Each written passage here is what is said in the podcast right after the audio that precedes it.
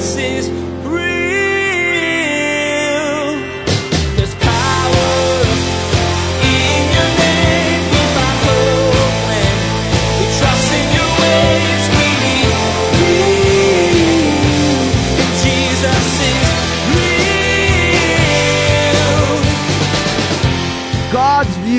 of the way power is wielded is completely different than the way we do in our fallenness because we think power is supposed to make us look strong. And God says, no, he who is weak is strong. He who chooses not to display his power is actually the most powerful. And oftentimes, in the face of true supernatural spiritual power, men of lower understanding just want to exert force. When Moses assured the people that God would lead them out of Egypt, those that believed him might have pictured a quick resolution, with the people just walking out. But God's deliverance wasn't a snap of the finger. As Pastor Daniel will teach today, we grow during the process, and he changes us to be the people he wants us to be, into the image of Christ. Now, here's Pastor Daniel with his continuing study entitled Encounter with Pharaoh.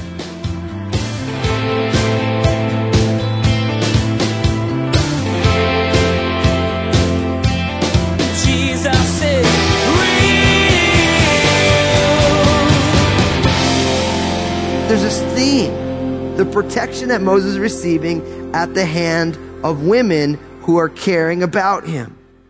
And it's interesting, it doesn't say how Zipporah knew. She just knew. She circumcised her own son. I mean, could you imagine this? I can't, no, I don't even want to imagine this. But she does it. She throws it at his feet. And she says, you're a husband of blood to me. Now, you know what's amazing about this? We don't even know what that actually means. It comes off sounding very pejorative, but it may not be.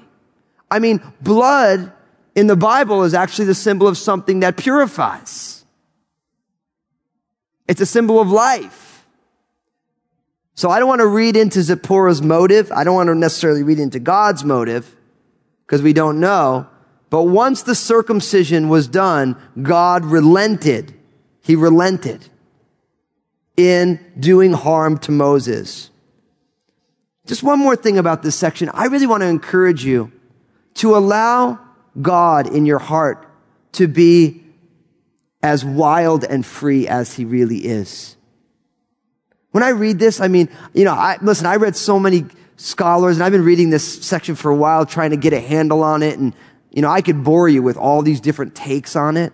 But the one take that comes over and over again in my heart is that God acts in accordance with his perfect ways. And we look at that, we say, I mean, he just called the guy. He didn't even give him a warning and then he goes after him. And you read the same thing in the book of Acts when Ananias and Sapphira sell their land and they kept back part of the money and they pretended like they gave all the money. And they drop dead in the congregation and we think to ourselves, what is this? What do we do with this?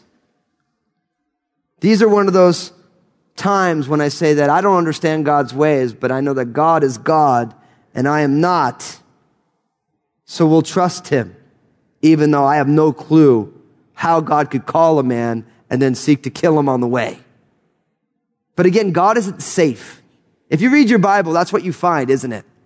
If you read your Bible from Genesis to Revelation, and not just in the Old Testament or just in the New Testament, God just isn't safe. And in a lot of ways, we want a safe God, don't we? We want it neat and tidy. But from cover to cover, God's a wild man. God does things his own way. He has his own plans. He's unpredictable. And what I am constantly learning as a Christian, as a follower of Jesus, as a son of God, is to not try and put God in a neat, tidy box. But let's, let's rejoice in his unpredictability, knowing that he is good and his ways are good. And when we know all things as we are known, no one will be able to say, God, you messed up. Because when it's all opened and everything is revealed, when the veil that we see through is taken away, at that juncture we'll say, Oh, God, you are too good. Your ways are too right. Let's keep moving on. Verse 27.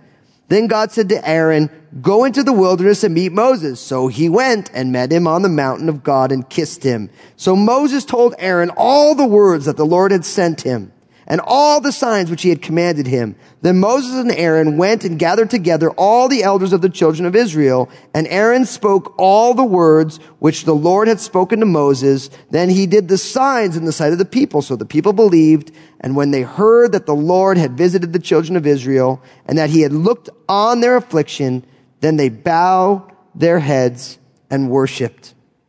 First, we have the reunion with Aaron on the Mount of God. It's very simple, very direct. They meet up. They're stoked to see each other. It's been a, probably about 40 years or longer since they got to be together. They hugged each other. They kissed each other on the neck. They were pumped. Moses Aaron, you'll never believe what's going on. And he'll say, well, maybe I might because God told me to come meet you out here. We ran into each other in the middle of the wilderness. But they get together, they talk, Moses fills them in, and then from there they go to have their reception with the elders of Israel. Now remember all of Moses' questions and concerns? Do you see any of those going on here? The people are just stoked that God came and spoke and God has seen what's going on and God wants to act. So all of the excuses, all of the fears, all of the, I don't know how this is going to happen, none of it happened. The people heard and they were like, right on. God sees what's going on and God is going to act on our behalf. And notice, they bow their head. That's a sign of reverence. When you bow your head and then they worshiped.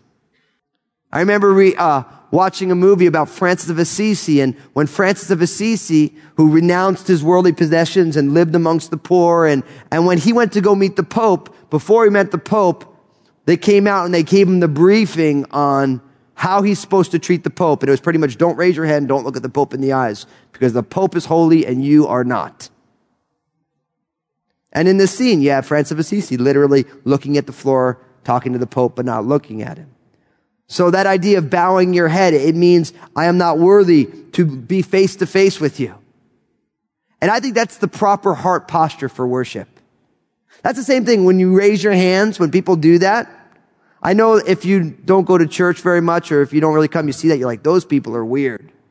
Right? I remember when I first started going to church, people were raising their hand. I'm like, is someone going to get their questions? I didn't know. I didn't get it at all, man. I didn't get it at all. And then I started thinking, man, these people are really weird. And then I went to a rock concert and everyone was going like this. I'm like, oh, those guys raised their hand too. But the idea in worship when you raise your hand is you're saying, God, I want to receive of you. That you, you have what I need. You are who I need. So I raise my hands and I bow my head and I worship you because you are greater than I. You are greater than I. And I like that. When we realize that God hears, notice God hasn't done anything yet, but they realize that God hears and that provokes worship. That worship begins to flow simply because God knows what's going on. Now, as we move into chapter five, look at what happens. In verse one, afterward, Moses and Aaron went in and told Pharaoh, thus says the Lord God of Israel, let my people go, that they may hold a feast to me in the wilderness. And Pharaoh said, who is the Lord that I should obey his voice to let Israel go? I do not know the Lord, nor will I let Israel go. So they said, the God of the Hebrews has met with us. Please let us go three day journey into the desert and sacrifice to the Lord our God, lest he fall upon us with pestilence and with the sword. And the king of Egypt said to them, Moses and Aaron, why do you take the people from their work? Get back to your labor.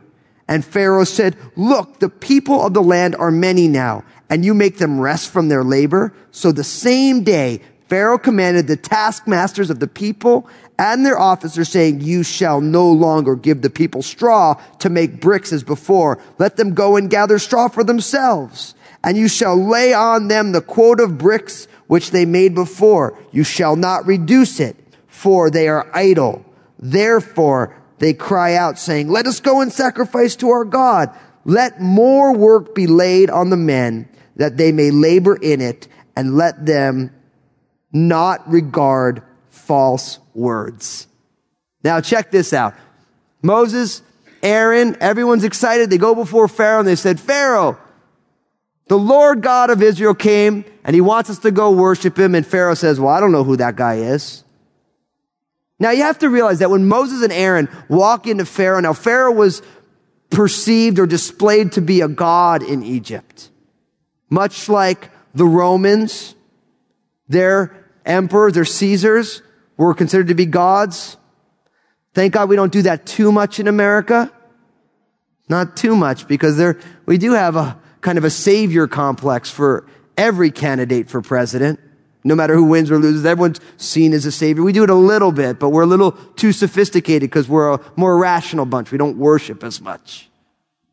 But when they walk in there and say that, that's a very subversive thing to say. It's a very subversive thing to say, hey, this God came and said, we want, you need to let us go and worship. And Pharaoh's like, I don't know who that guy is. Why would I listen to him? And that's really going to be, as we're going to look at all the plagues and all these things that happen, this is the crux of the issue. Pharaoh's like, I don't know who the Lord is, who this Yahweh is, the God of the Hebrews. I don't know who he is. I don't believe in him. And it's going to be a battle of wills between Yahweh and the hard, obstinate heart of Pharaoh. That's what all this is about. All of these plagues is about this one situation.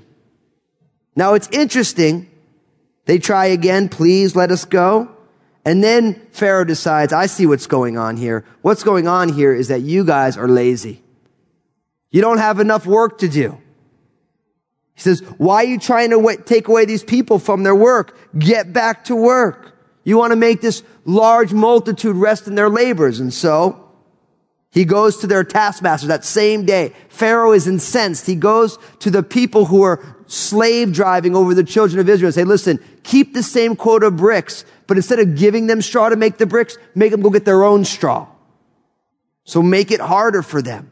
And he's saying, because what's going on here is these people aren't working hard enough. And because they're not working hard enough, they're getting lazy and they want to go have a feast in the wilderness to their God. And it's interesting that this is often the way empire responds to the things of God. To try and suppress it by hard power. So you have to realize the predominant view of power is that it's on display and then Jesus comes and his view of power is meekness. Although he could have had legions of angels in the Garden of Gethsemane, he chose to be arrested. Although he didn't need to take the cross, he didn't have to be there, and he had all the power to get himself off of there, he chose to serve the world by taking the cross.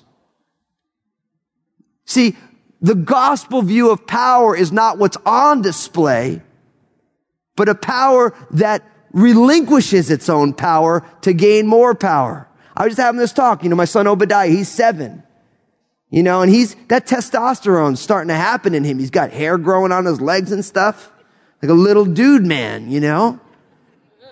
And there was a kid in the neighborhood and he was getting rough with some of the kids. And I said, Obadiah, I'm like, a strong man doesn't need to push people around. That's what weak men do to make themselves think they're strong.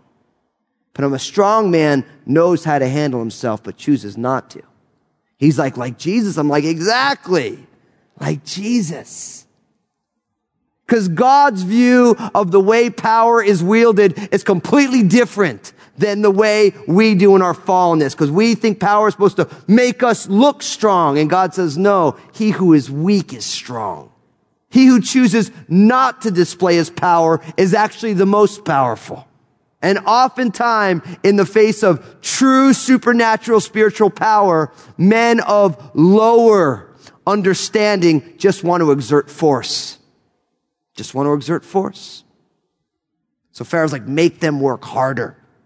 So notice what happens in verse 10. And the taskmasters of the people and their officers went out and spoke to the people, saying, Thus says Pharaoh, I will not give you straw. Go, get yourselves straw where you can find it. Yet none of your work will be reduced. So the people were scattered abroad throughout all the land of Egypt, verse 12, to gather stubble instead of straw. And the taskmasters forced them to hurry, saying, fulfill your work, your daily quota. As when there was straw, also the officers of the children of Israel, whom Pharaoh's taskmasters had set over them, were beaten and were asked, why have you not fulfilled your task in making brick? Both yesterday and today as before. Verse 15. Then the officers of the children of Israel came and cried out to Pharaoh, saying, Why are you dealing thus with your servants? There is no straw given to your servants. And they say to us, Make brick, and indeed your servants are beaten. But the fault is in your own people.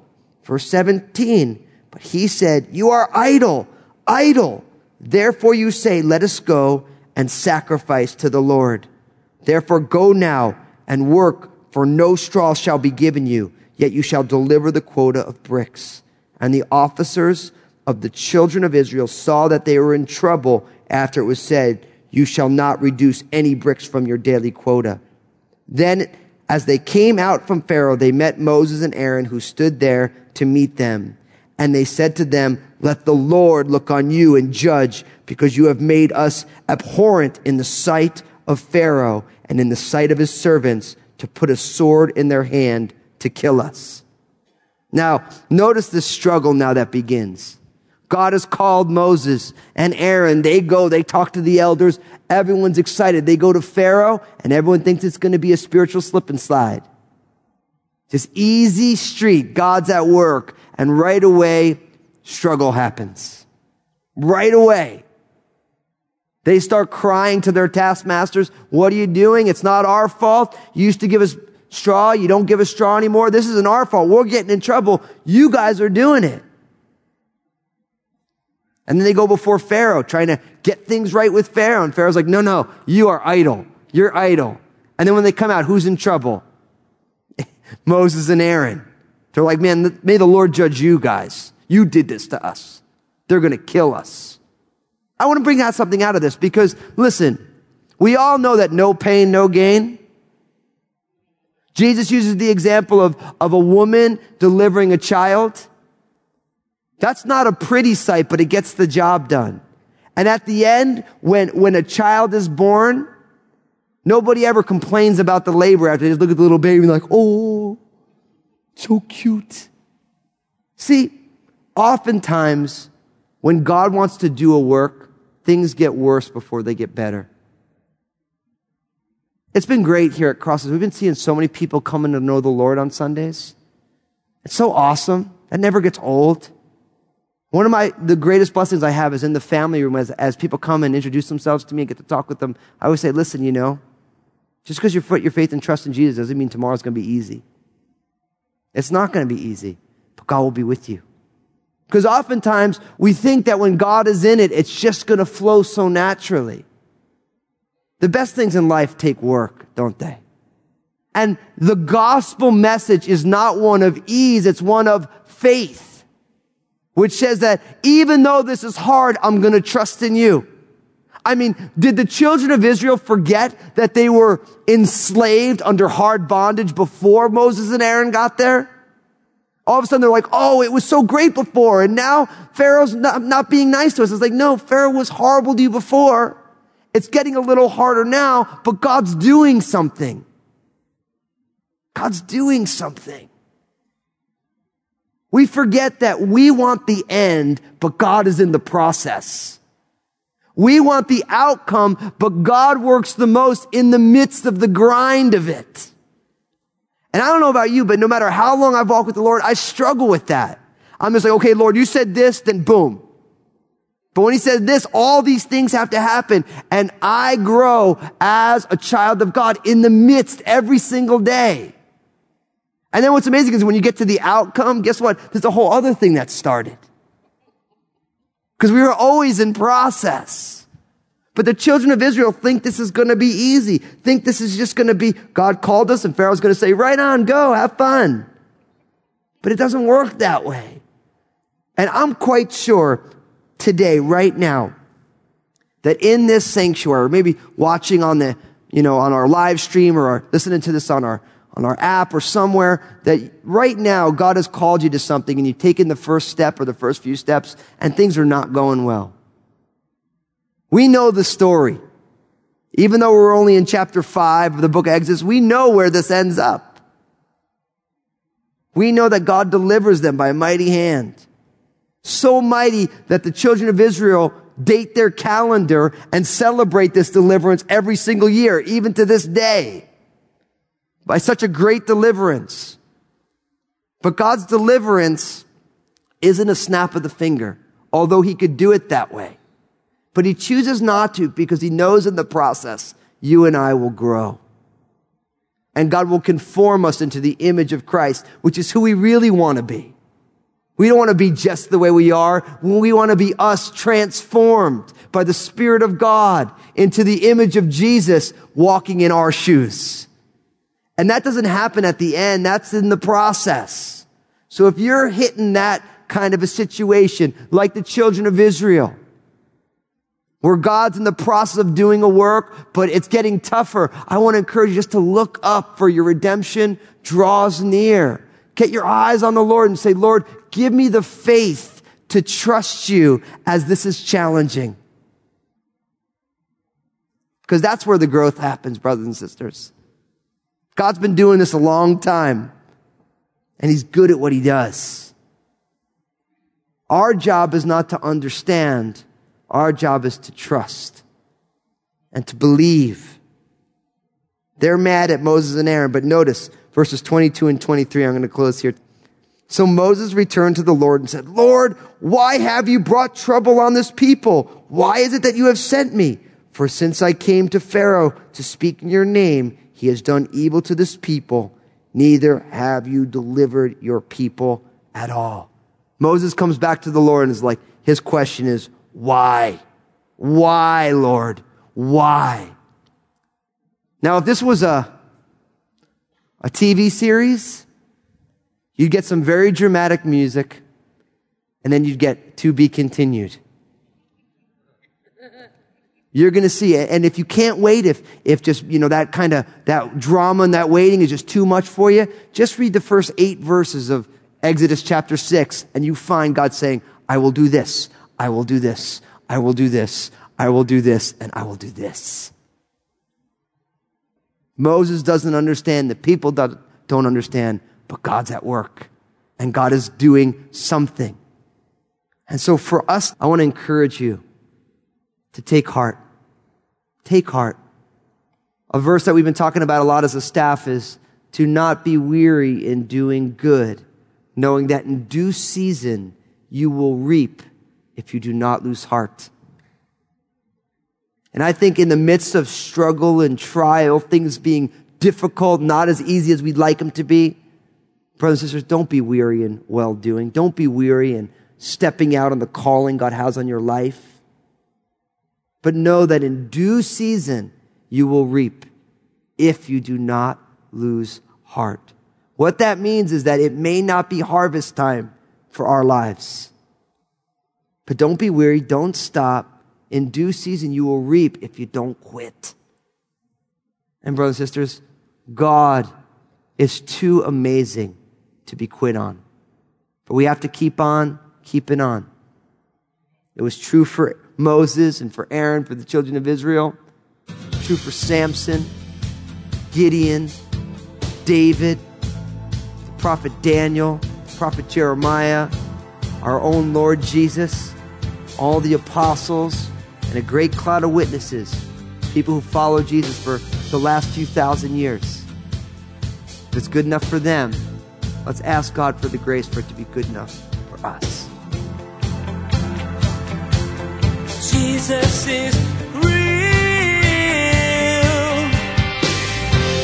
The more the people said, Let us go, the harder Pharaoh worked the people. God worked in the people in spite of it. As Pastor Daniel said, we're growing in the midst of the trial even more than when we reach the outcome, because God is faithful to his children. We know that God doesn't need our money, but He uses our finances to help further His kingdom we want to invite you to partner with us and help expand God's kingdom through Jesus is Real Radio. Your monthly or one time gift will allow us to continue to grow our radio ministry in other parts of the world, sharing the life changing experience of knowing that Jesus is real. Simply log on to JesusIsRealRadio.com and select Partner from the main menu. Pastor Daniel covered quite a bit in today's message. Perhaps you'd like to review? You can listen to today's message again by logging on to JesusIsRealRadio.com. Just select today's date from the media player. Another way to get in contact with us is by email. The address is info at JesusIsRealRadio.com. By far, the best way to stay current with everything that you hear on Jesus is Real Radio is to subscribe to the podcast. Subscribing is easy. Just follow the link at jesusisrealradio.com. Place a marker in your Bibles and join us next time as Pastor Daniel reminds us that if you want to make a beautiful bottle of wine, you have to crush the grapes. We'll hear about Moses and what he faced after Egypt. Well, that's all the time we have for today's broadcast. On behalf of Pastor Daniel and the entire production team, we invite you to join us again for the next edition of Jesus is Real Radio.